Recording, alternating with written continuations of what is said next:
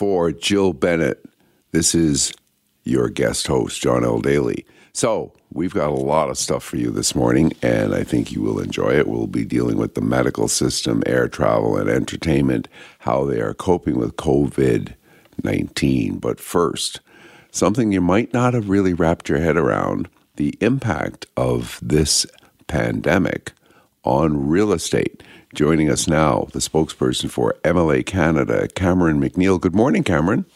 Good morning, John. How are you? Excellent. So, just uh, trying to put my head around this, I guess uh, the first thing that pops to mind is open houses. Holy yeah, smokes, man! Indeed. Like, what indeed. do you do? I mean, let's face it. Sometimes you got to move. Sometimes people you got to sell a house. Sometimes you're looking for a place. You know, um, if you're not sick, I mean, the world doesn't come to a screeching halt. What are you doing to cope with this thing? Well, our, our firm tracks the entire market, and uh, we also uh, do a lot of work with real estate developers. So we have mm. large real estate developments with large openings, and of course, COVID uh, is a pretty frightening and fluid situation right now, and uh, it's it's definitely uh, changing and and, mm-hmm. and causing our industry to, to be as innovative as possible. We first started the seeing the effects around uh, the Chinese New Year time at the end of January, and and you may recall this was the time when uh, restaurants, particularly um, Chinese restaurants, were starting to um, not see people uh, come yeah. out to public you know public gatherings. Yes, and uh, that was that's when we first started seeing it uh, show up in the open houses. My oh my, yeah. and and so I mean, you know, we're we're into sort of like a new age, high tech kind of thing where people are doing virtual reality, virtual tours, things like that. I mean, you can yes. you can do 360 spinabouts inside of uh, you know almost any home that's for sale, any suite that's for sale. On the other Absolutely. hand, there's nothing like actually you know physically being there when you're you're going to spend a million dollars or eight hundred thousand dollars on a, a condo or something like that. You know, you you you got to touch it, taste it, feel it. Uh, how do you get past that? Are you just having to schedule things, book things one at a time? Absolutely. So uh, ah. in February, it was, it was moved from uh, the typical traditional way we would see real estate um, uh, being sold, um, which of course was a, a mixture of uh, open houses and, and uh, opens and and uh, the one-on-one appointments you're referring to, and I moved just to exclusively one-on-one appointments. Mm-hmm. And we actually saw all of the statistics in February continuing to increase. You may recall that the bottom wow. of the Van- the bottom of the Vancouver market was actually uh, summer of or started to decline, I should say, in the summer of 2018, mm-hmm. and it continued to decline until approximately the summer of 2019, and since the summer of 2019, it's been in an upward trajectory. Very low housing supply, lots of immigration. Mm-hmm. So we've been in a in a you know fairly balanced. I won't say robust, but a very improving real estate market. Uh, every month over month, it's been improving. Mm. That is also the case with February. Now, of course, March will be the real question mark. Yeah. How does how is all this affecting the March numbers? Um, however, surprisingly, we are continuing to see more real estate transaction volume than I would have guessed. Really? And yeah, you bet. And I think uh, I think part of that, of course, is the low interest rate environment, and there's a real mixed feeling around around um, uh, the long term effects of COVID. I think short term, you know, of course, everybody is um, is uh, watching this very carefully, and it's very disruptive to people's lives. But a lot of people are feeling that you know, soon, you know, fairly soon in the months ahead, life's going to sure. move back to a near normal, and this could be a good time to buy, actually. Yeah, well, I, I, guess the the other thing too is you know you sort of look at the economy and you say, well, okay, my my reserves, my uh, you know disposable income, my savings, and so forth, depending on where you put your money, whether you yes. had it in stocks, whether it's uh, in a you know RSP or something like that. Yeah, you know. You, maybe you feel uncertain because you feel that your net worth has gone down, so now you're not prepared to spend as much perhaps on a house or a condo or something like that. But the flip side of that is, as an investment, wow, I'd much rather have my money stuck in real estate than in the stock bet. market. Yeah, you bet. Uh, you know, the, during times of uncertainty, tangible assets are always um, uh, seem to outperform um, uh, the equity market, and and I think it's also important uh, for us all to remember that Canada as a as a global place is, is a top destination. This is not a localized problem, of course. This is a, a, glo- a global problem, and when when this all settles, Canada will still be perceived as a very high brand globally, and our our um, immigration numbers have really been increased in the last few years. We're expected to have uh, over a million people, new Canadians coming into this country to live permanently uh, uh, over the next three years, 350,000 wow. a year. And that is up from just a couple years ago of 250. And of course, those new Canadians are, are free to live anywhere they want in the country, and they go to the, the you know the most desirable places. And Greater Metro Vancouver is is one of those locations. And so we have that incredible um, uh, fund. You know, that's one of the strong fundamentals is continuing sure. to drive a real estate market, but we just simply don't have the housing supply. So, mm. to, you know, how does this how does this impact, or how is uh, COVID affecting all of this? Well, when it all settles, um, it's only going to continue to put a spotlight on Canada as a as a perceived stable, safe place with with you know strong medical system, um, you know clean air, clean water, and all of the great things that we're known for, that's only going to uh, is you know be um, uh, It'll be a plus. From other places in the world. Yeah, oh, absolutely. This is a big plus. And actually, I think, you know, two, three, five years from now, we look back on this, assuming that we get through it the way it looks like we might get through it. Yeah. Uh, you know, for, for somebody who's looking to buy uh, real estate to uh, make a, a, life choice as well as an economic choice, um, Canada and particularly British Columbia, I think will look so good because we dealt with this thing very efficiently and very effectively compared to other jurisdictions.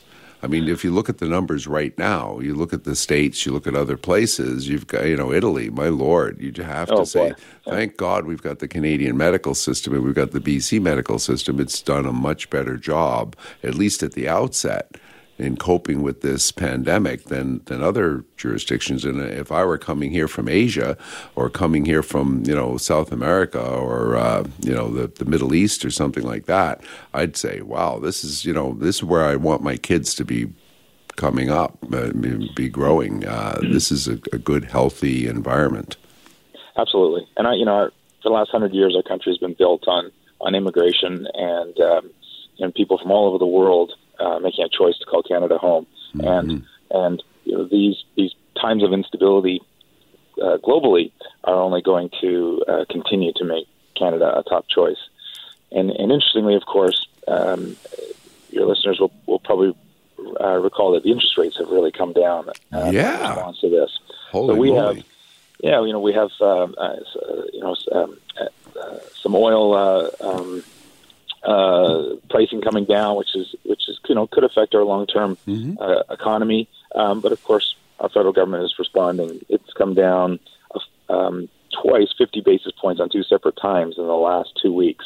It's at yeah. generational lows right now, and you know many would argue it's it's it's bouncing on the bottom, and, and a customer could get a five year fixed mortgage for close to two and a quarter percent. It's very, very low cost of borrowing right now. That's sweet. Yeah, holy moly, is. it is. But but it's important to know that uh, when we when we have limited housing supply, mm-hmm. that when cost of borrowing comes down, usually prices go up sure. in response. So this is a short term window of opportunity, I think, for people. Um, so I think we'll be in a low rate interest rate environment for for the foreseeable future, perhaps for a few years. Um, however, prices um, will, will increase upward as as more people can afford. Uh, uh, the cost of borrowing is down; people can afford to buy more. So um, they are, you know, inversely correlated. We'll see prices rise in response to the interest rates decline. Right on. So the, there's the news you need to know. Uh, news you can use. Basically, interest rates are low. If you're going to buy, buy now because this window could close in two or three months. Yeah, you know, and I and I would say, you know, as all things in real estate, uh, obviously don't be hasty. Um, mm-hmm. This isn't gonna this isn't gonna bounce in, in a matter of weeks. Um, obviously, taking care of ourselves and our, our families and loved ones is, is our number one priority. And as you're right, as the months uh, start to to um, uh, to show that, yeah. that things are stabilizing, I think this is going to be a, a, a a good time to buy. It's our prediction that the second half of this year is we're going to see a quite a quite a strong rebound in in the overall sales volumes and even the the uh, price values escalating further. Awesome, Cameron McNeil, uh, partner in MLA Canada. Thank you so much. Really appreciate it. Thank you, John. Have a good morning. Well, it's my pleasure. Uh, a good friend, Brett Ballah, is with us. He is the publisher of Western Aviation News, and he's going to tell us what's happening in the aviation industry right now as a result of COVID 19 and particularly what's going on with WestJet. Brett, good morning. Good morning, John. So, um, uh, Canadian Press broke this story, I believe. Uh, looks like things, or at least the uh, unions at WestJet, have been given some pretty grim information.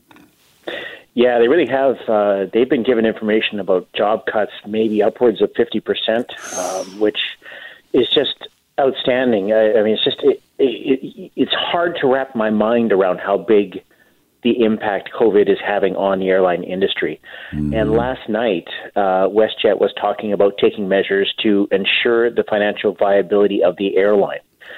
Wow. And well, to get, put in con- yeah, please it, go ahead. yeah, just to put that in context, like WestJet is an airline that is used to making profits year after year after year after year, and now they're talking about survival. That's what that means, survival. It's That's... just mind blowing. That's pretty scary. And I mean, you know, we've we've gone from having uh, you know Air Canada, CP Air, and uh, which then became Canadian Airlines, and um, uh, Max Ward, Ward Air, uh, down to Air Canada and WestJet. And you know, if WestJet uh, is on shaky or feels that it's on shaky ground, wow, that's that's a little scary because you know that the health of uh, of aviation in Canada and Canada's always had a strong aviation sector. Uh, it's really, really uh, troubling because, of course, you know whether or not you can get a decent deal, assuming we get through this COVID thing, uh, you know whether or not you can get a decent price to, you know, go to Montreal or Newfoundland or something like that is dependent on on basically on some sort of you know market balance. And if there's no market balance, if we lose WestJet, you know what are we left with really? Yeah, I, I, you know, I, I think we're far from the point where we'll lose WestJet, but um, it, it just tells you that if these airlines don't act, mm-hmm. that they'd be in real trouble. And uh, it, it, it does point, in a certain way, it does point to a much better management style at airlines. It, oh, really? it wasn't that long ago. It wasn't that long ago that airlines would try to keep flying, mm-hmm. no matter what. Right keep the routes going, keep the routes going. Now they seem to be reacting much more quickly. Um, so WestJet came out with this. You know, they're they're projecting a capacity cut, mm-hmm. which they'll announce next week. Between they're thinking sixty percent international, forty percent domestic. Wow. Um, Air Canada hasn't announced drastic cuts like that yet, um, but you have to think it's going to be coming there too. Yeah. Well, people have to self isolate and so forth. You come back from outside of Canada and you're you're yeah. down for 14 days. I mean, if I have to make a choice, and I'm talking to people who you know were going to go places I mean, they're just not going. Nobody's going anyplace. Uh, That's you know, exactly what's happening. Yeah. Craig, who was going to Las Vegas, said, you know, we just canceled that on Wednesday because, you know, can you imagine if you went and then you came back and you couldn't work for 14 days and your yeah. kids couldn't go to school and, you know, holy smokes, just turn That's your right. life take, upside take, down. Take the week you've been away. Take the take the long weekend mm. you've just taken, and then add 14 days to that. Wow. Uh, well, that's not a work price I'm prepared to pay, but uh, and I'm sure most people aren't either. And uh, it, so it, it really raises the calculation for every single traveler: Do I really have to go? Totally. It's... And when uh, 60 to 70 percent of your plane is filled with leisure travelers, well, mm-hmm. the calculation comes back. You don't have to go. Exactly. Oh, yeah. that's a good point. Boy, oh boy. Well, listen, Brett, you know, I said this to you last week uh, I'm Back on the Beat, and I say it to you now on the filling in for Jill Bennett. We need to stay in touch because this is a very fluid situation. Uh, you know, we depend on, on charter airlines as well as skeds, and the impact at the airport will be substantial. Uh, it will, and also if you're trying to change your flights, be patient. That's what the airlines are saying. They're just absolutely inundated with phone calls web uh, requests and social media. They're just they they're barely keeping up with the demand to change or cancel flights right now. Brett Ballah, publisher of Western Aviation News. Go to westernaviationnews.com. Thank you so much, Brett. A pleasure. The COVID crisis, the pandemic continues, and you know we sometimes get caught up in hearing the same voices again and again. Let's reach outside of the box. Let's go to Dr. Michael Kenyon, the leader of the intensive care unit group at Nanaimo Hospital. Good morning, Doctor. Good morning. Good to have you on board. So, uh, we know that we have, I think, officially announced uh, one case of uh, COVID 19 in the island health region. Uh, hopefully, it'll keep keep low, low numbers. Uh, but uh, how are we prepared outside of the lower mainland? We, we hear about VGH, St. Paul's, uh, places like that. But how do you feel uh, the island is set up for dealing with COVID? Um, I'm actually not on the island right now. I know, yeah. My, are, are, you still up in Kitimat? North, uh, I'm up in Terrace, yeah. Nice. Which is the only ICU in the northwest region uh, officially. Are you working there? Yeah, I work up here as well. Oh, wow. Fantastic. So, so I split each month between the two places. So I kind of, uh, at the moment, I'm more in the northern health side of things. Okay. Well, that's good. So, response, but I've been part of that as well. So, do we have any cases in the north? Not, uh, not yet. That's there good. Are, there are people that have returned from travel uh, that are, you know, being watched, um, mm-hmm. and, and I think some in Vancouver that have been contained and not come back here. But um, at the moment, nothing positive here. Uh, but yeah, obviously everyone's ready for it. The seed is in the wind. Yes. If we look at what's happened in Seattle, um, I don't know that we can contain all of it, but we can slow the rate. And you've seen these, I'm sure, these diagrams of flattening the curve with the yes. social distancing and so on. Uh, and that does help because mm-hmm. our healthcare system could get overwhelmed. Uh, it's not as well provisioned as many others, uh, particularly on the critical care side. Yes. Uh, we have uh, Canada is actually quite far behind. There's nothing especially bad about is it uh, is it because we simply just don't fund, uh, you know, for for crises? We're not prepared for. I mean, you know, we we get the we get the sort of every year we go through the uh, let's prepare for an earthquake, and we have an earthquake day, and you know, people say, you know, do you, do you have like seventy two hours worth of supplies in your house and so forth? But when you think about it, if you end up with a big medical crisis, I mean, how many ventilators are there in the north?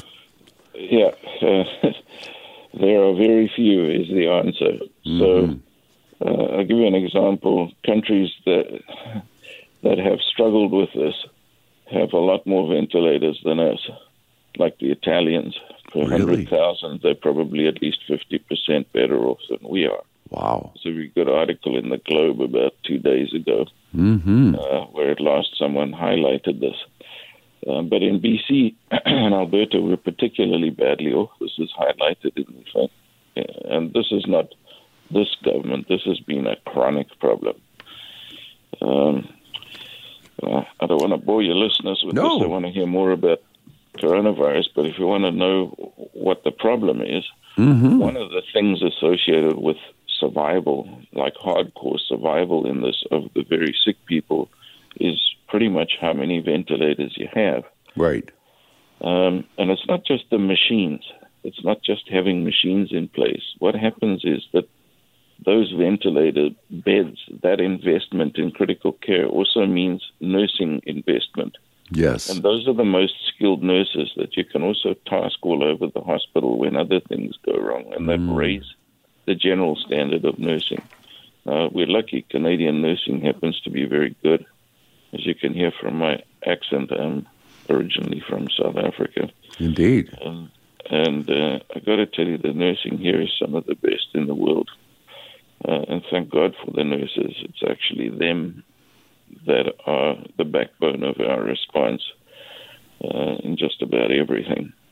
Indeed. Uh, the level you train them to is the, the real investment, not the machines.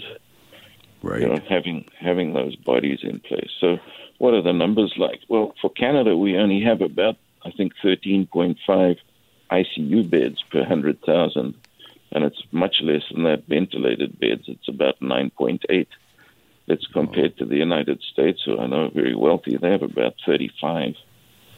Uh, but a lot of countries like Germany are close behind them.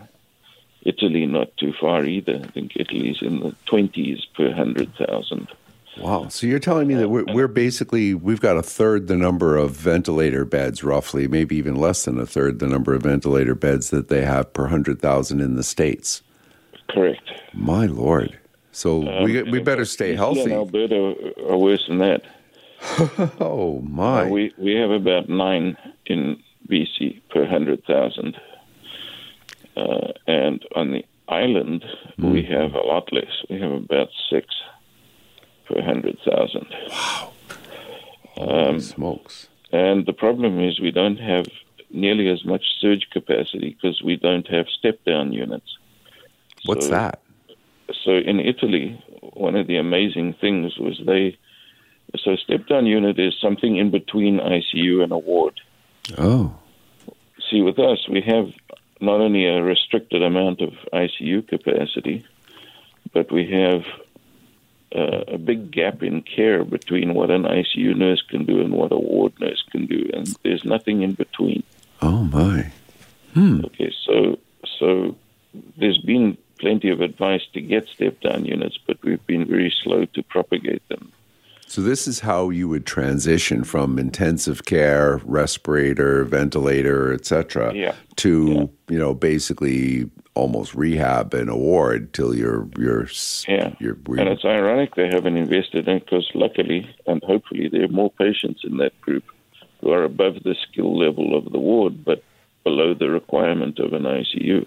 It's a sort of a step up as well as a step down unit, and it's kind of where you train the farm team for ICU. Right on. Makes um, sense. And so, you know, we, we really need to do this. Um, I'll give you an example, and you know, I'm not supposed to say things about island health. So it it, it sounds yeah, like we're, so we're, that's that's another thing we're missing. So we don't have enough ICU nurses because we don't have an investment in ICU. We're one mm. of the mm. worst of the G20 countries in that respect. My. Uh, we also don't have the backup capacity of step downs because we just haven't gone there yet. And that's not because we're not asking. So, for example, we're building a new ICU in Nanaimo. Yeah.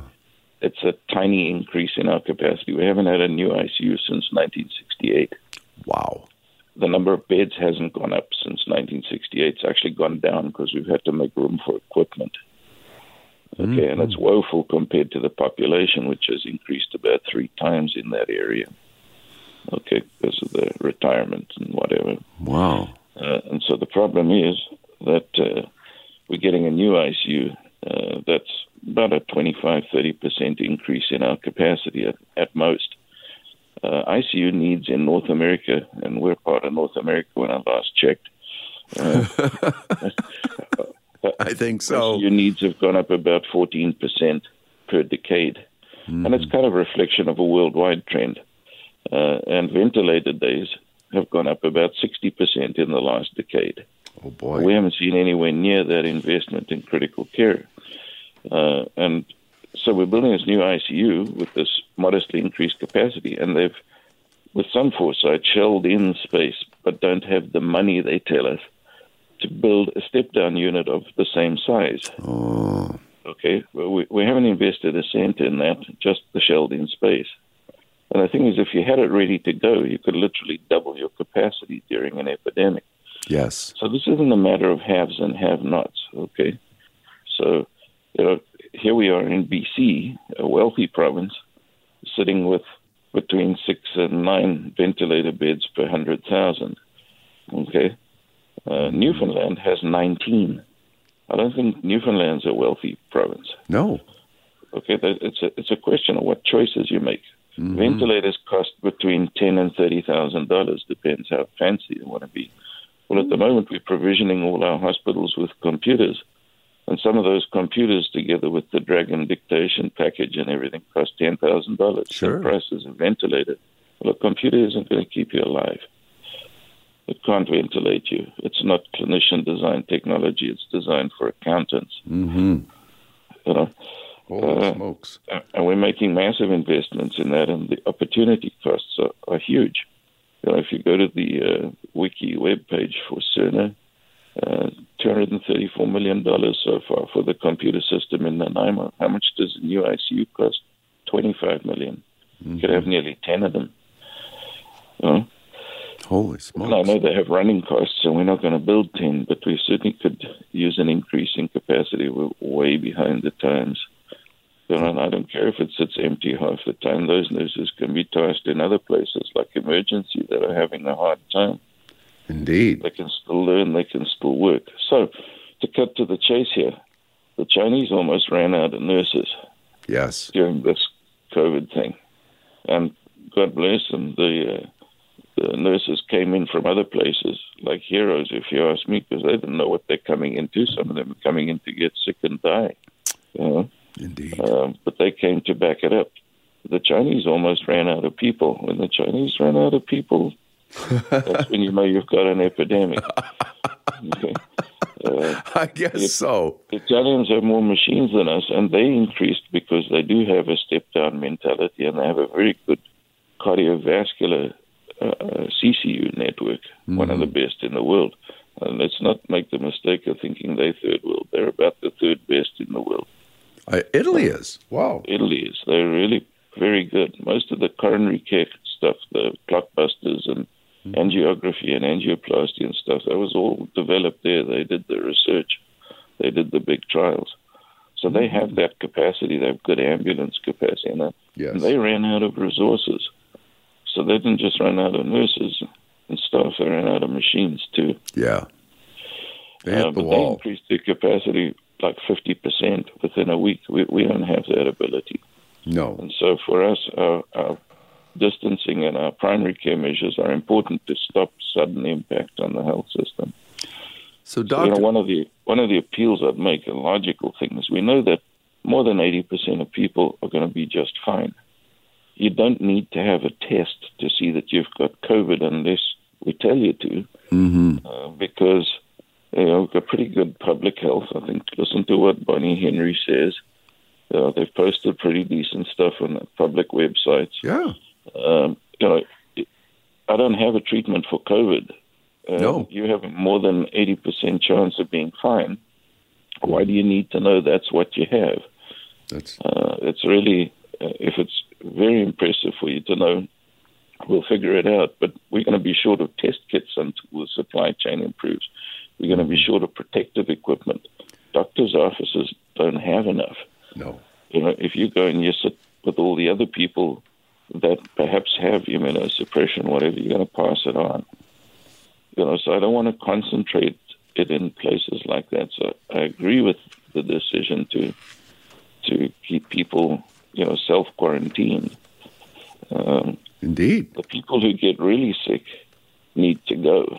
And so, so what I'm saying is the testing needs to be kept outside of hospitals and outside of doctors' offices. And this is where the public health system has to have a responsive structure. Well, I think the Koreans have been highly successful is with drive-through testing. exactly. You know, and the thing is that you really need the testing for the sick people. I think we're going to get an announcement Monday. I thought it was going to come yesterday, doctor, but I think we're going to get an announcement Monday about some drive-through testing. We're uh, they're, they're just Yeah. not able to get the pieces uh, So- operating yet. A car is a good incubator and isolator. Yeah. keeps you keeps you away from the others. Uh, so they've, they've turned to doing this in Seattle. Uh, the, of the balance, about 15% get really sick, and about another 5% will need ICU. And that's what I do have a treatment for. By the time you need ICU, if I don't ventilate you, you have pretty much 100% chance of dying. If I do ventilate you, you have about a 50% chance of surviving. Mm-hmm. So that's where you need the treatment part of the system. If you're one of the very ill, a very good chance of surviving in hospital as well.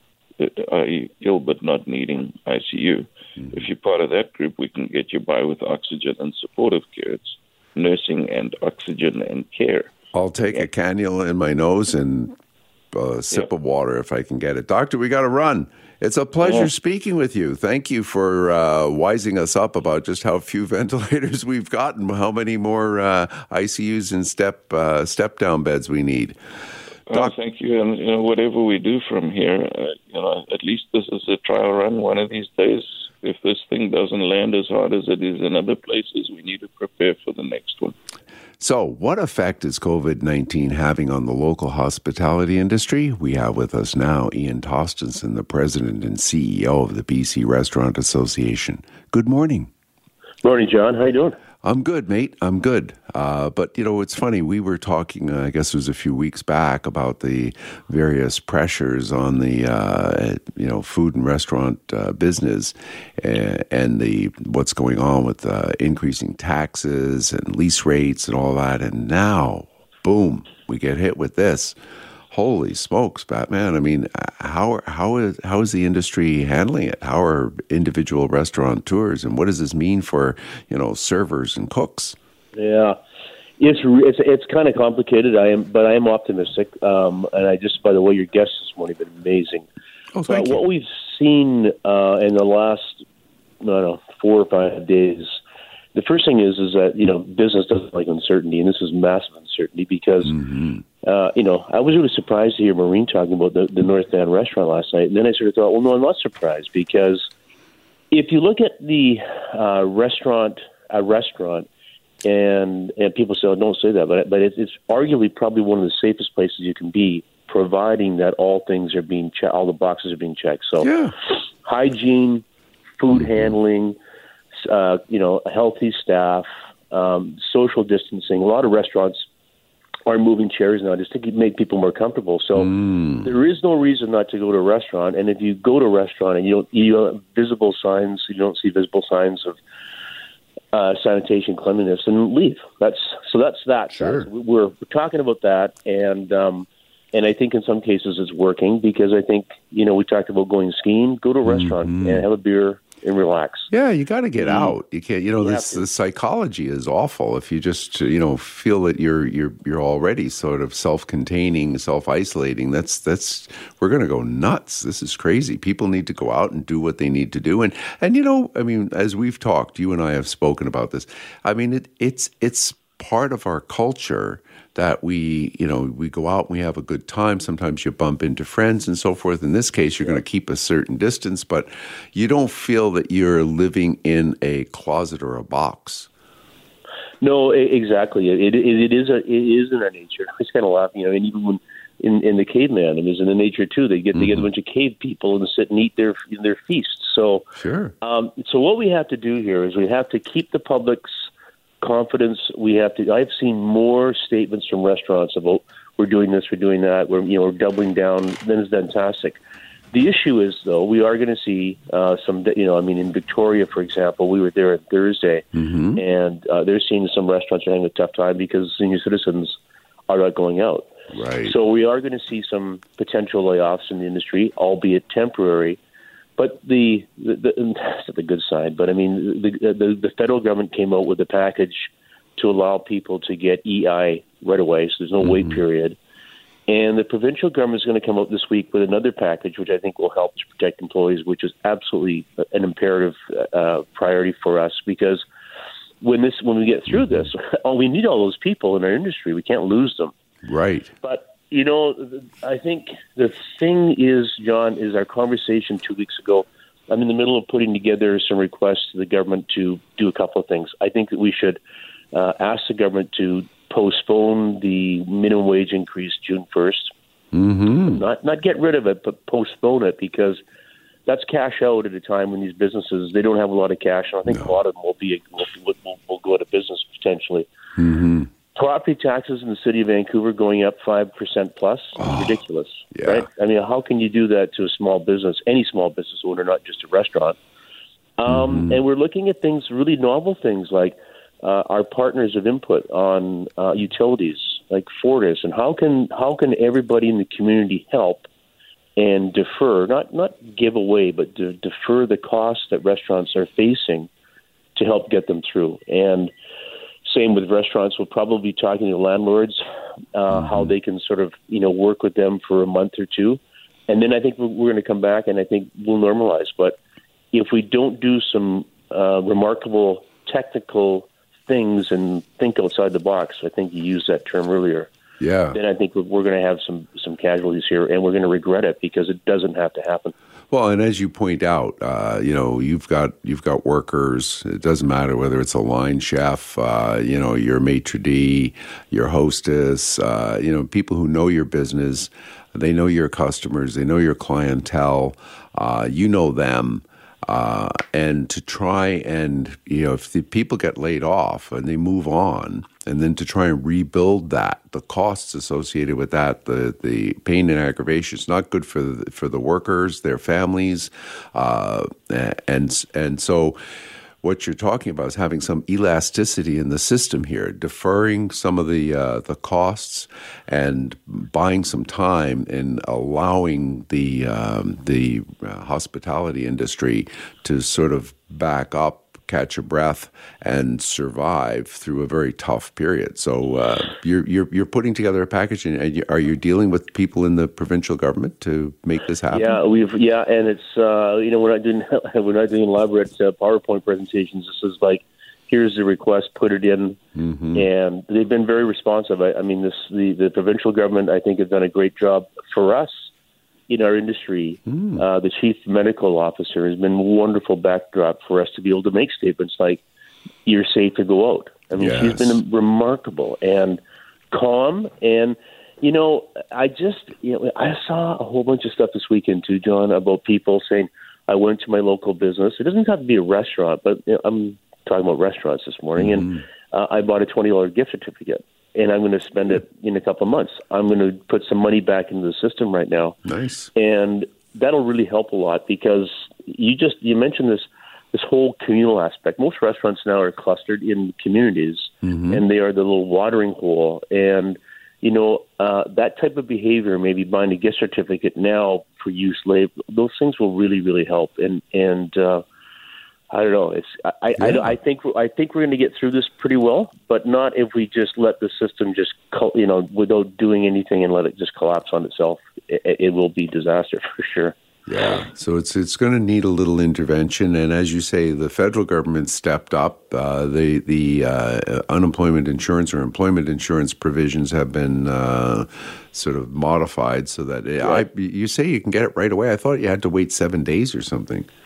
No, they took the one week wait period away. Wow. That's great. and great. they also announced, we don't know the details here, but any, any restaurant owners, the Federal Business Development Bank has money now mm-hmm. to help small business in in times of a cash crunch. And I think it is a very, very uh, low interest uh, credit facility to help them through. So that's that nice. was announced on Friday, but I think that's going to help as well. Well, that will obviously help as well too. Sure. And you know, I think I think they're going to be pretty fast on it. You know, and I, it's not going to be hard to access this stuff. I think it's going to be quite immediate. That's great. That's great. Well, you know, we don't want to, as you say, these are these are social places as well as they're. I mean, they're part of our community, and if we start losing this, we're going to lose a lot more than you know, just the jobs and the, and the work. So yeah. very important. Well, I, I, really appreciate your input on this, and uh, keep us posted in terms of what's what's happening with the uh, provincial government and uh, whatever programs and uh, announcements. That when do you think we might see this? Somewhere's around midweek or the end of yeah, next week. Yeah, I think I think the government might even be coming out with something tomorrow. I think they wow. they recognize the urgency here. So uh, yeah. I will for sure, John, and I really appreciate all the work you're doing to, to shine a spotlight on this one, and we'll just keep keep this economy. We have to keep this economy moving forward. It's and we and we all can play a small part in that. Indeed, like you say, go out and buy a gift certificate at your local restaurant and uh, yeah. support your community. Absolutely. If somebody, people have got anniversaries, you know, uh, retirements. They've they've got birthdays coming up. So uh, you know, if you're going to give them something, give them something that they're going to enjoy and use and, and remember and, and create absolutely. some, create some That's absolutely. Uh, we've just been talking with Ian Tostenson of the uh, uh, BC Restaurant Association about the challenges that uh, the businesses are facing. And we heard earlier this morning uh, Whistler Blackcomb shutting down, uh, people are getting laid off. We have on the line now from uh, Samfiru Tumarkin uh, LLP lawyers, uh, Andrew Goldberg. Good morning. Good morning, John. Thank you so much for joining us. Uh, you know, it's very scary time with this uh, COVID 19 thing going on. And, uh, you know, people are, in some cases, they're getting laid off. In other cases, uh, I guess, you know, you come back from, let's say you had been down in the States and you come back and you have to self isolate for 14 days. This seems to be just a tremendous amount of uncertainty. What are our uh, rights and obligations as employees uh, in a situation like this? Well, John, that's a very good question, and obviously, this is a extraordinarily unique time. Mm-hmm. I mean, I think the big thing to keep in mind is health and safety is the primary concern here. Mm-hmm. So if you're an employee and you're unwell, you certainly have the right to be at home and not be at work. Um, if you did go to uh, one of the hot spots and you were traveling and returned home, you do have an obligation to self quarantine, as the government has said. Um, and that's like the long and short of it now with respect to being at work. Mm-hmm. But do you get paid? I mean, I, I, mean that's the thing. You know, as as a if I if I let's say I happen to be down in the states, and then you know we find uh, the, the, health uh, officials are telling us, you know, scurry home. Uh, get back because we're not quite sure what's going to happen with the borders and other things. So you come back. Now you've got to uh, self quarantine for 14 days. Uh, I can't work, but can I get paid? I mean, uh, do you know? I, I, mean, I can't claim I'm not sick. I can't claim sick time.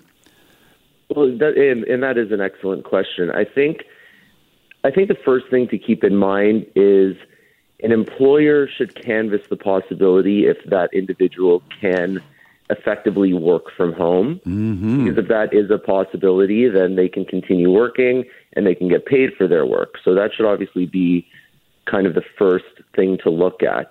So it sounds um, like the, the reasonable accommodation provisions of the Labor Standards Act.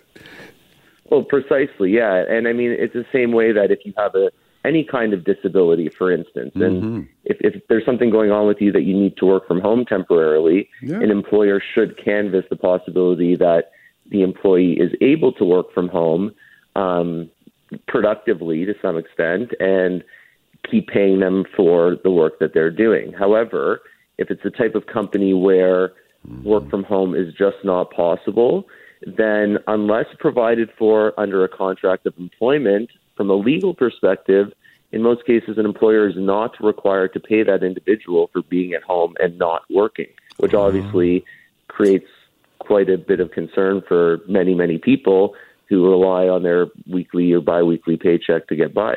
Mm-hmm. But I guess that's perhaps what uh, you know um, Prime Minister Justin Trudeau and uh, the finance minister were talking about last week when they came out and said, well, okay, we're changing the EI provisions so that, uh, and Ian Tostenson from the Restaurant Association just told us that they've, they've softened this uh, system so you can basically get EI almost immediately.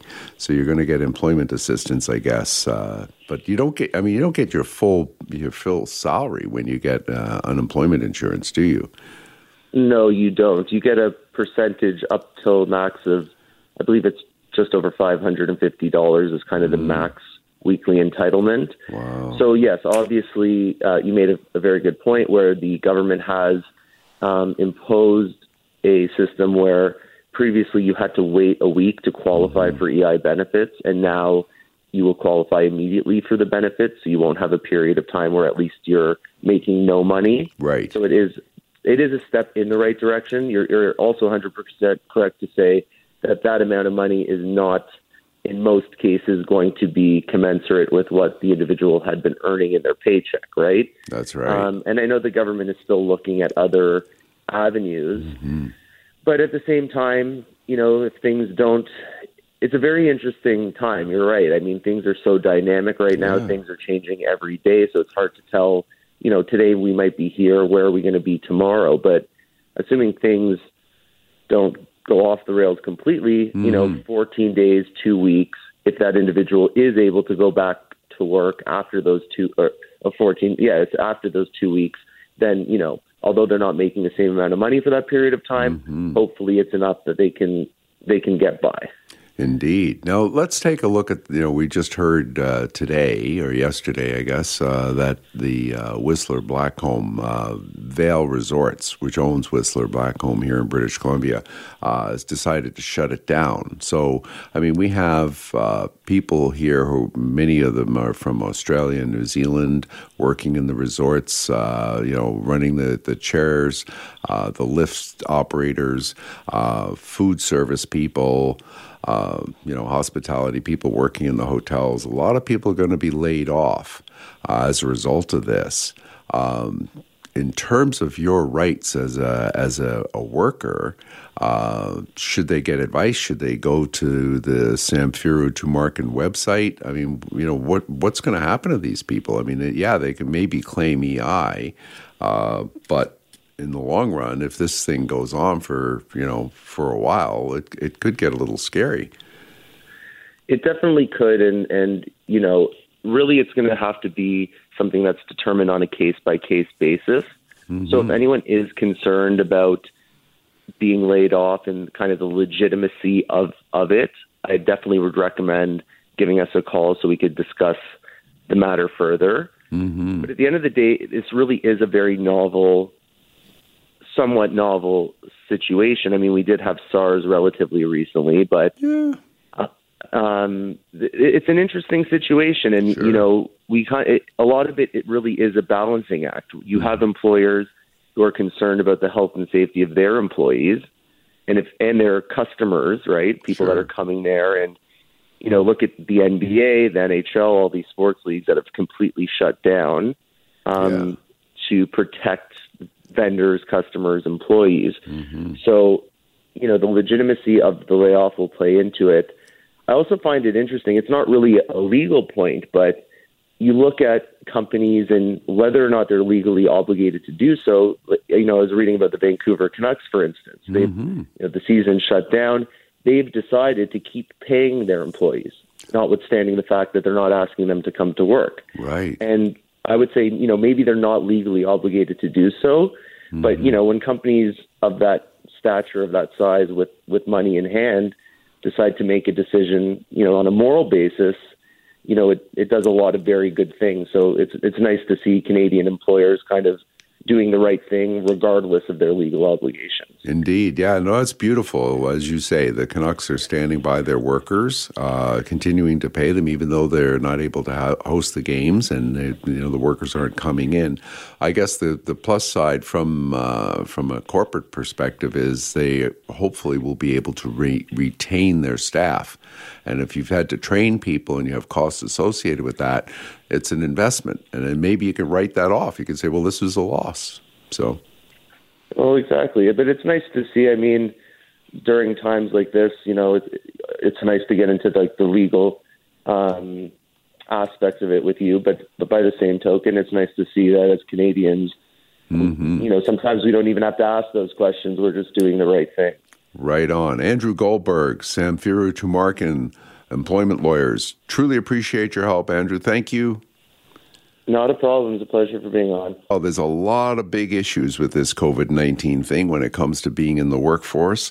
Uh, we just heard Ian Tostenson from the uh, Restaurant Association a little while ago suggest that perhaps the provincial government should defer the minimum wage increase that's coming. Uh, there are issues with EI. Is it enough? When do you get it? You can get it right away, but does it really cover? Uh, we have Whistler Blackcomb shutting down, layoffs, people coming back from the States, 14 days self quarantine. Uh, there are people who might have put their children into uh, a camp or something over the spring break, and now the camps are closed, so maybe they got to stay home to look after the kids. Where does this leave the workers? It's a pretty scary situation. Joining us now, Laird Cronk, the president of the BC Federation of Labor. Good morning. Morning, John. Hey, thank you so much, Laird. Appreciate it. So, uh, the BC Fed, uh, CLC, uh, organized labor has been out in front on this, and it looks like you've made some pretty good headway, at least in terms of the uh, federal government. Uh, what do you see going on right now in terms of uh, workers and, and the COVID 19 thing? What's on the horizon for you? Well, thanks, uh, and thanks for having me on this morning. Um, you know, look, this is uh, this is an extraordinary moment in time, unusual, unprecedented. Uh, none of us really uh, wanted this or saw this coming to this extent uh, around the world. No kidding. Um, so, job number one uh, from a labor lens perspective, from a mm-hmm. worker perspective, yeah. Job number one is stopping the spread. I mean, we don't want our economy collapsing. We don't want people mm-hmm. sick. Um, uh, and you know injured. We want to see things continue on the best they can. Follow the follow the advice of the health officer. I think the province has done a very good job. Uh, the minister and the and the public health officer.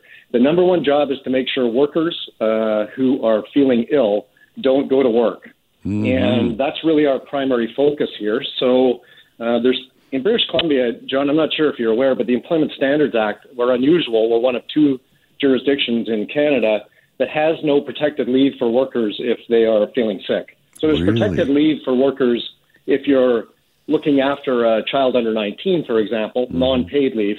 There is no protected leave for a worker um, if you don't have it under a collective agreement. Like if you're not, if you're not in a union and, and you don't have those provisions, there's no statute protection, nor is there any pay. Obviously, wow. Uh, if there's no statute protection, so our concern is frontline workers. Somebody could be at a gas station, it could be in retail, it could be in food service.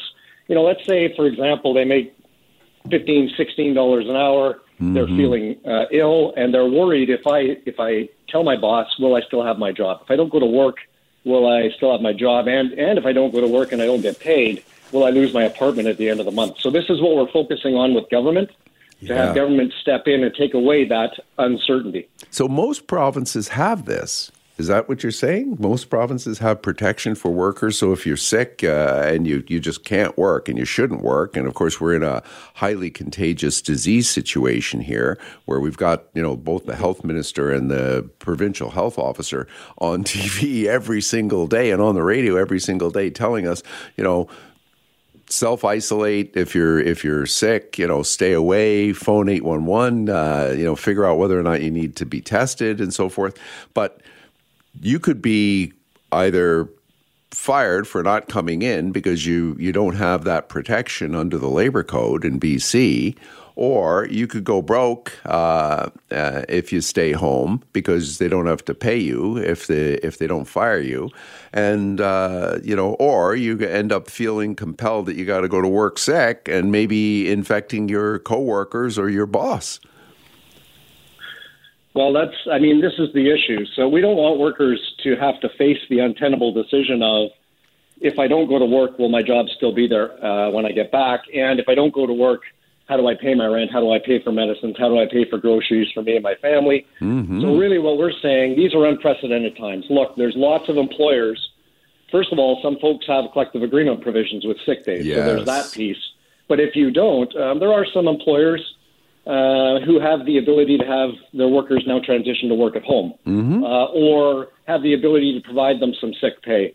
Um, but there are some that do not, uh, many that do not, as a matter of fact. So, what we've said in this extraordinary moment in time is government should step in. Now, the federal government stepped in by removing the one week waiting period, and that, you know, a good first step, yeah. one week waiting period for federal EI sick pay. But I want to bring to your attention, you have to, there's still barriers there. You have to um, have worked 600 hours in the last 52 weeks to be eligible for that. Mm. If you're mm. self employed, you would have had to register over a year ago for special EI benefits, and you need a doctor's certificate, which is the opposite advice to the health officer uh, about going to the doctor. Yeah. So, um, you know, if you have these symptoms, you're the phone. So, and, and on top of all that, you get 55% maximum of your wages recovered. So, what we're saying, I've said it to the provincial government. I was pleased to see the premier tweet tweeted out. I think it was Friday when meeting with the uh, with the prime minister that he would be pushing for more, so the workers don't have to make this untenable choice. Yeah. Um, but somewhere along the line, provincial and federal, we need to make sure workers' jobs are protected. Mm-hmm. And we, you know, if one worker decides and they're ill to go to work because they're afraid of this, that could cause spreading. So we we need to take those conditions off the table so that workers can go. Ireland, by the way, yes, now has a provision that kicks in immediately. Um, if the doctor says you must self isolate, you hmm. immediately get, I believe it's 305 euros a week. Wow. Um, they can do the uh, certificate without going to the doctor. Mm-hmm. They can go directly to government, and uh, and it's two weeks coverage if you are told by a doctor to isolate, and it's uh, coverage for the duration of the coronavirus uh, illness if you mm-hmm. are determined to be ill. Wow. So I mean, they're they're light years ahead of us because we don't even have guaranteed sick pay in our Employment Standards Act. And if you if you if you do take the time off and you go on EI, the maximum you can get is fifty five percent. So if you've been living close to the edge and your family depends on you, um, even that you might even though you might get EI you might say, I better still work because, you know, 55% of my, ma- if I get 55%, that's just not going to be enough to get by. I mean, that's pretty scary. This is exactly the concern that we have, right? So, what we're saying, and uh, we've been calling on now for, for a week, is for the provincial and federal governments to sort this out like post haste so workers are not mm-hmm. put into this position. Because, again, job number one is to make sure no worker in this province goes to work when they have symptoms, when they're feeling ill. I heard the prime minister say no worker should um, have concerns about their job when they don't go to work because they're ill. Well, that means there really should be barriers removed for all workers. Mm-hmm. And uh, that's really our focus. Uh, whether it's the provincial, the federal, a combination of the two, uh, really we need some kind of two things. One, protection for that job when yeah. you go back. Uh, and number two, which happens in other provinces to varying degrees already in statute, and number two, that there's economic relief for those workers, so they're not worried about you know justifying to themselves maybe it's just a cold because they're worried. Sure. The underlying fear is I might not have an apartment or be able to find one if I go to work. Don't go to work. Sorry, uh, yeah. you know this week and next week. Well, that that's I mean that's just brutal. That's pretty scary. I mean, number one, uh, you're not going to get paid if you don't show up. Uh, you know, if your employer can't obviously allow you to work from home or something like that, uh, and then Lord forbid you're at, you you actually get onto EI, and EI is maybe fifty percent of what you used to make, and like you say, you know, you can't pay the rent holy smokes, Batman! So you you're you're on to the provincial government and the federal government to do something about this. Do you think there's any hope? Do you think there's any uh, any light at the end of that tunnel? I do think there's hope. Um, I've had uh, a strong reception and discussion with the provincial government. I mean, obviously, they've done, a, I think, again, a fantastic job with the public health officer and with the minister of health. Yeah, they've been out in front um, on this thing. They, they have, and you know, they've articulated the path to ensuring we don't have spreading, we don't have a collapsing of society, we don't have a lot of people, um, you know, unfortunately get sick with this, which we want to avoid at all costs. So so there's been a good reception to our concern. I think it's recognized. The question is, how do we address it? And right now, the federal government stepped in. I would say they took half a step on the path. Yeah. Um, the, I know our premier tweeted that he has pushed the federal government to go the full step. Whether they do or not, I'm not sure. But really, we are uh, we are. There's no time to waste here. If mm-hmm. if the federal government doesn't take the full step, uh, we will continue to push the provincial government um, to fill that gap because every day workers have to make a decision That's whether or not they go to work. Absolutely. Every single day, we may have people going to work ill uh, and hiding it because they just simply can't afford to uh, either, you know, take take sick time uh, out of their pocket or risk losing their job. I mean, holy smokes! This is because, uh, as you say, you know, I mean, the the bottom line is this is for not just for the protection of the worker, it's for the protection of all of society. Because this is one way. You talk about community spread. Well, there you go. I mean, we we know that three administrators somehow at Lions Gate Hospital, apparently not in regular contact with patients, uh, all ended up uh, positive for COVID nineteen. So, you know, it's happening. It's happening in workplaces. And, uh, you know, if you're forcing people who are, you know, not protected, and made, made, like you say, you don't have a collective agreement, you don't have provisions, uh, you're you're compelled to go to work. It's going to be you know, we're going to get more cases and and maybe more people very very very sick. Well, you know, like workers are. I, I don't believe there's a worker in this province that wants to go to work ill, that wants to put themselves or others in jeopardy. But truly, when you're faced with, uh, um, you know, is the landlord going to say, I don't have to pay rent this month if I take yeah. two weeks of isolation because I'm showing these symptoms? Um, and will I have the job at the end of it? That's a critical decision workers have to make. You know, I've been on many uh, media platforms in the last number of days, as you can imagine, mm-hmm. and some of them had uh, call call-ins, and we had many workers call in and say, "I would never want to do this, but faced with that decision, I'm going to have to make a tough choice." So, sure. again, the focus is to get the government. This is extraordinary times. Businesses mm-hmm. are also hurting. I heard Ian Tostenson. I agree. Business is hurting. Yeah. Uh, this is a time for government to step in and uh, in this extraordinary moment and take the economic uncertainty for workers away, protection for the work, and economic uh, relief. And then we can have another conversation down the road about how we address this in statute once we're back on an even keel, so that we come into line with the rest of the provinces and territories in the country. Uh, but let's job number one: make sure yeah. workers are safe and we don't spread this. Well, I mean, we've learned something here about the Employment Standards Act in BC. Uh, it's got a big hole in it, and somebody's got to fix that. But as you say, in the meantime, let's let's get on with this and make sure that the uh, everybody is protected, whether you're you got a collective agreement or not. Well, Mr. Cronk, exactly. thank you so much. I really appreciate it. Laird Cronk is the president of the BC Federation of Labour. I want to read you a little something. This is this is a story that just really got under my nails. It just so this is from the New York Times. Uh, Dr. Helen Y. Chu, an infectious, infectious disease expert in Seattle, knew the U.S. didn't have much time. In late January, the first confirmed American case of the coronavirus had landed in her area. Critical questions needed answers. Had the man infected anyone else? Was the deadly virus already lurking in other communities and spreading? As luck would have it, Dr. Chu had a way to monitor the region. For months, as part of a research project into the flu, she and a team of researchers had been collecting nasal swabs excuse me, nasal swabs from residents experiencing symptoms throughout the Puget Sound region. To repurpose the test for monitoring for the coronavirus, they would need support of state and federal officials. But nearly everywhere Dr. Chu turned, officials repeatedly rejected that idea. Interviews and emails document that, even as the weeks crawled by and the outbreaks emerged in countries outside of China where the infection had begun. By February 25th, Dr. Chu and her colleagues could not bear to wait any longer, and they began performing the coronavirus tests without government approval. So, this is an ethical conundrum, and to help us look into this and to see what the appropriate things and the right choices are, we're joined by Tom Koch, medical geographer and ethicist. Good morning, Tom. Good morning. How are you today? I'm good. I'm very good, no colds, actually. No fever? no, just a few sniffles here and there.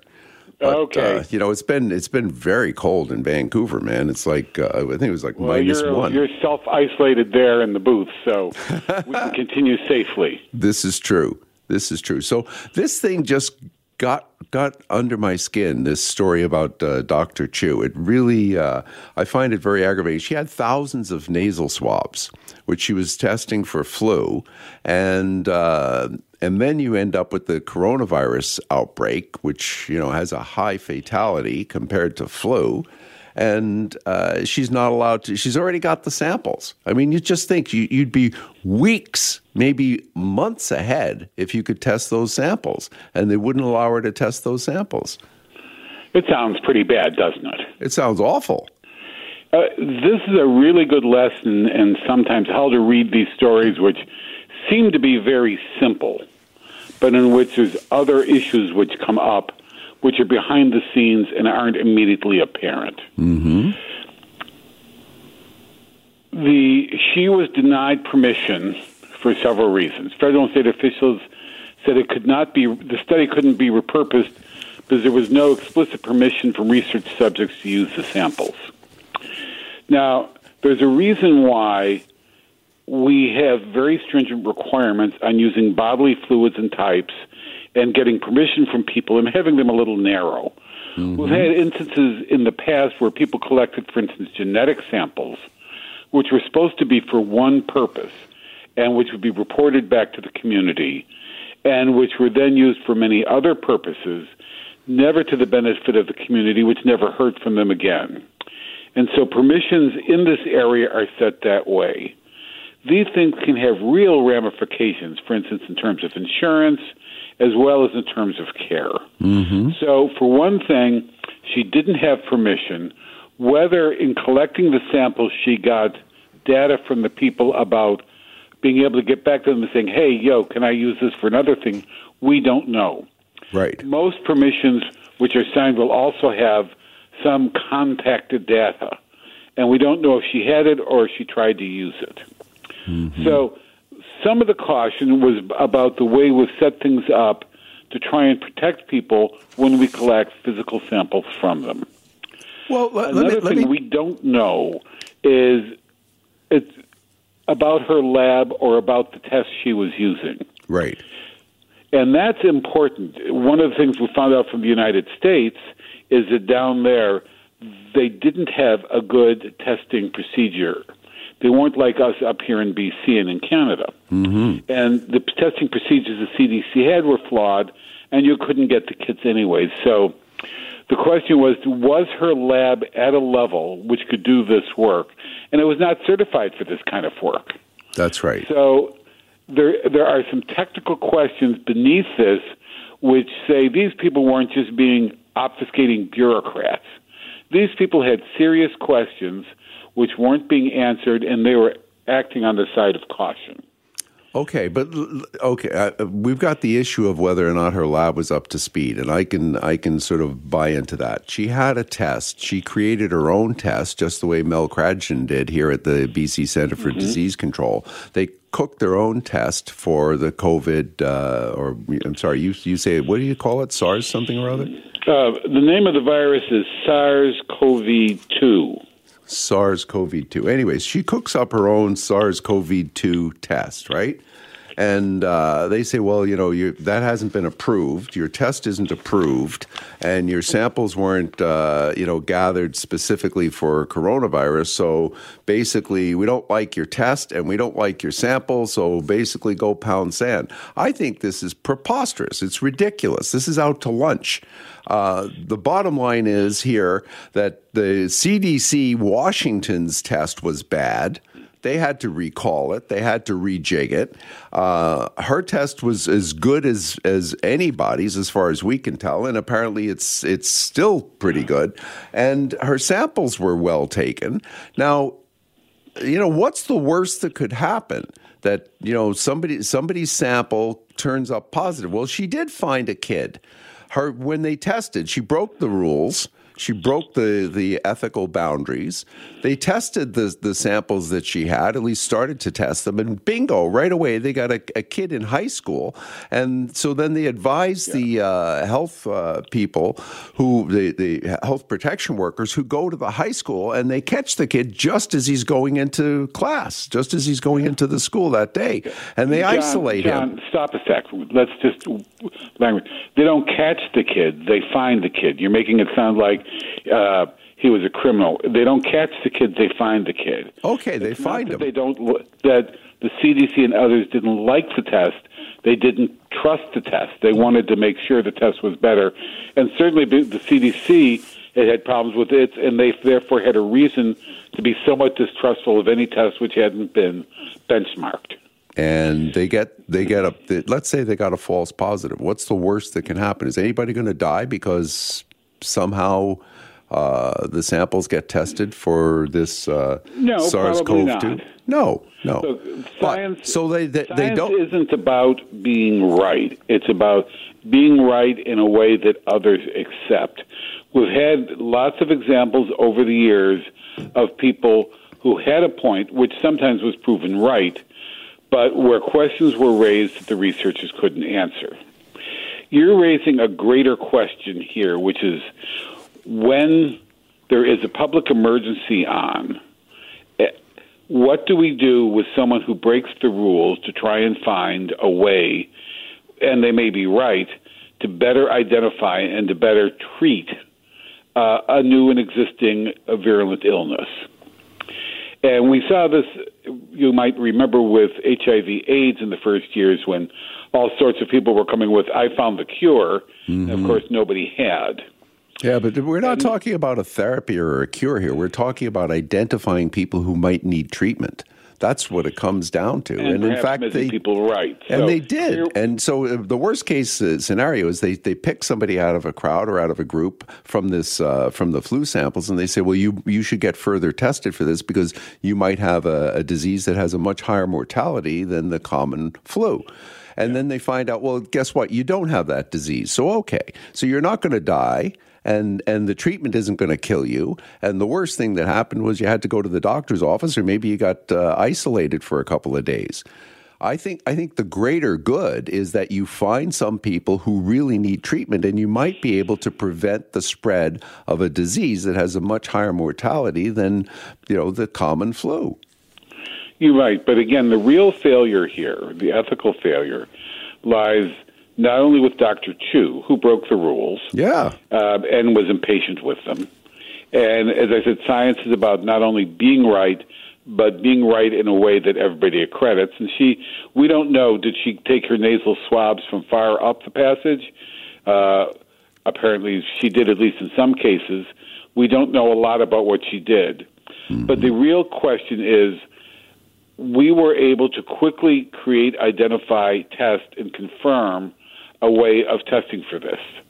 In the United States, for a lot of reasons, they were not able to, to develop a good test, and they weren't able to get even their bad tests out a lot of times. Unless you were Dr. Helen White Chu, in which case you had a good test and you had good samples, and, and basically nobody wanted to talk to you or listen to you. In fact, they shut her down. They they order. Yes, they did. They they they had a phone call with the CDC and the FDA, which has to approve the tests, and they said very clearly, cease and desist. Stop testing. Don't test those samples. If they had said, "Send us your test, let us confirm it." In the interim, take a day to see if you can get a hold of these people. If you have contact, do you have contact information? It would have been a different story. Yeah, I don't know about that. I mean, you know, look, is, whether I got the flu or whether I've got COVID, I mean, I've I've given a sample for a medical test for you know, it, it's not like you're you're testing my blood and then you're you're you know selling my genotype to uh, a foreign company or something like that. I mean, it's like, hey, do do I have the flu or not? No, hey, guess what? You got a worse flu than than what we thought you might have had. That's it. And it's a type of flu. She, we don't know how big of a sample was she dealing with? Seniors? Just she found a kid. How big was the sample, and where was it located? Well, it doesn't Ideally, matter. I mean, if it was all kids or all seniors, it doesn't matter. Start. It doesn't matter. You've got samples, and they're nasal swabs, and they can be tested for this particular thing. Why not test them? You know, it's it's like we've we're already halfway there. You know, the tank's half full of gas. Let's go. Like, what what's the problem? Well, as I said, the problem is that her test hadn't been verified. She didn't have permission, and the CDC, the CDC could have bent the rules. Mm-hmm. They could have said, in this instance, we can go ahead on a tentative basis while we test you, and we're going to test your your test while we go. I think that would have been perfectly possible and reasonable. Well, she also had to deal with the uh, with UW, the University of Washington, and the, the, right. the, the, story notes it says on March second. Now this is as late as March. Seattle Flu Studies Institutional Review Board at UW determined it would be unethical for the researchers not to test and report the results in a public health emergency. So they review it and they say you should go with it. The CDC says no, and the FDA says no. I mean, I just I just think it's ridiculous. Yeah, it's because federally an emergency had not been declared. Yeah, well, maybe that's part of the problem, and that's um, that that took uh, our our it took, uh, it took her some red-haired friend UW to say yes, you can go ahead, even though you don't have permission. Right. In these situations, as they quickly evolve, and a lot of researchers are jumping in. Some of these safeguards make sense. We have ethical review committees like they have at UW in this mm-hmm. area. We have federal agencies in the United States and separately in Canada to monitor to make sure that things aren't done which we will regret later. I'm not, I mean, at the moment, it seems like she had a good test and she had to jump on the game. And the data that she was returning would have been useful, and certainly was useful in Washington, to say, "Hey, yo, Jack, it's already here." Mm-hmm. But I would be a little cautious in, in high dudgeon, given the fact that a lot of these things are a little more complex. And really, if the CDC in the United States had been doing its job, if they hadn't gotten rid of the executive task force on infectious disease at, at the White House, they Yeah. might have been in front of this. If they hadn't, in fact, over the last several years, strangled the CDC for money in the United States, they would have been on top of this and worked better with Dr. Chu. There you go. So- okay, we got to run, brother. We got to run. out there, but it's a little more complex than I think you're making it out to be. Thank you. I appreciate the tune up. There are varying opinions in policing on the value of offering rewards, but there are certain situations when a reward can be very effective. We'll likely know soon whether the RCMP's hunt for an accused kidnapper in Surrey is one of those cases. Corporal Eleanore Sturko, what happened this week with one of your serious crime suspects, this Miaz Noor Eldon? Well, we've actually amplified our hunt for Miaz Noor Eldon by collaborating with the Crime Stoppers as usual and then bringing in another partner, which is the BOLO program.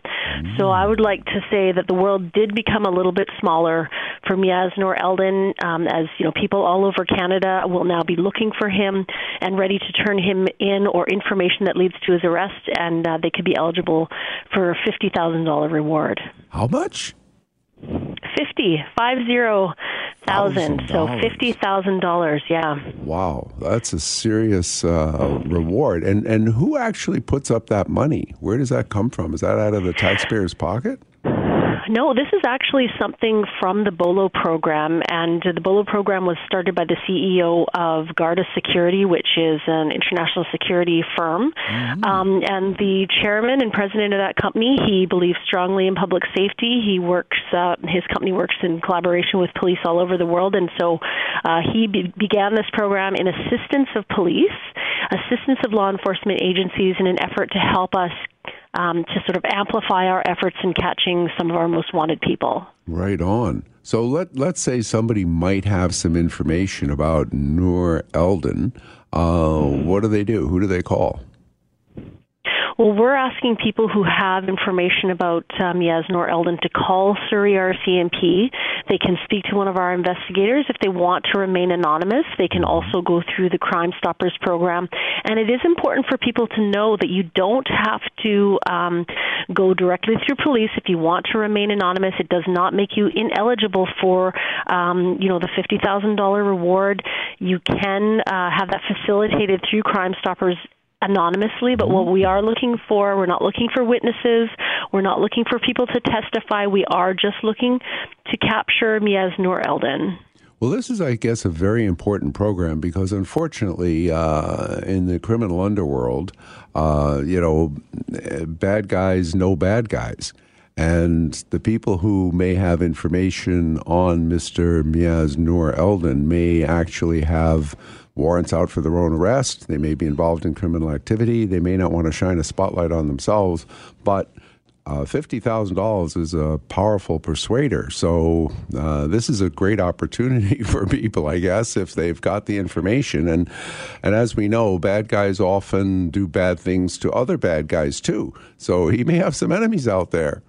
Well, you know, um, that's the the whole idea is to make the world uh, smaller. There is nowhere that Miaz Noor Eldin will be able to go in Canada where his face will not be. Um, and in fact, because of the World Wide Web and how the social media works, truly around the world, people will be now um, seeing his face, knowing that we are looking for him, that he is wanted on Canada-wide warrants, and that all it takes is information leading to his arrest to get that fifty thousand dollar reward.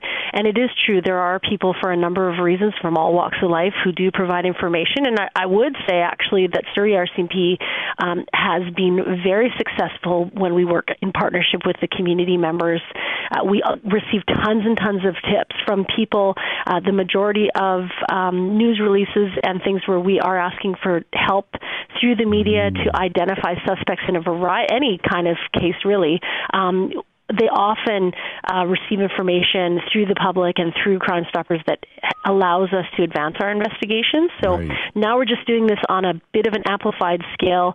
Um, we're really intensifying this search by really just expanding the size of our community instead mm-hmm. of having our local community, lower mainland community. The community suddenly becomes people from all over Canada with their eyes and they're being on the lookout for uh, Noor Eldon. Indeed. Now tell us a little bit of the background. What is he charged with? What is he wanted for?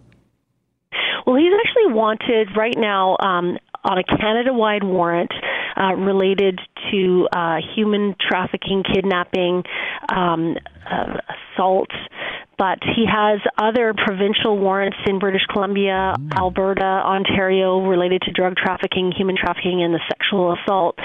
So um, there are interests in more than one jurisdiction in locating him, and of course, Canada wide warrant, meaning that he is returnable on his warrant uh, anywhere in Canada. So um, anyone with information across the country who um, has an idea or information that leads to his uh, capture would be eligible for a reward from us.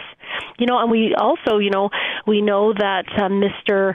Um, Noor Eldon could, in fact, even be listening to your program now. So, mm. you know, we would say to him that, um, you know, there is nowhere for you to go and we will apprehend you sooner or later. So you know what? Just do the right thing. Call a lawyer. Turn yourself in. You know to your relatives and friends. Um, they may face charges for accessory after the fact if they are assisting you in evading arrest. So do the right thing. Turn yourself in. Right, exactly. So the bottom line is, uh, you know, if he's got a lawyer, and he probably has, uh, phone the lawyer, say it's time to turn myself in and let's do it nice and simple and safely. That's right. And, and, you know, you bring up a good point when you say safely because we do not ask public to try and apprehend Miaz Noor Eldon on their own. We're not looking for people to take him into custody. We are asking anyone who sees him on the street to immediately call 911. Don't try to arrest this person on your own. Um, if you have information, call us as soon as possible. Beautiful. Corporal Eleanore Sturko, Surrey RCMP, thank you so much. Thanks for having us.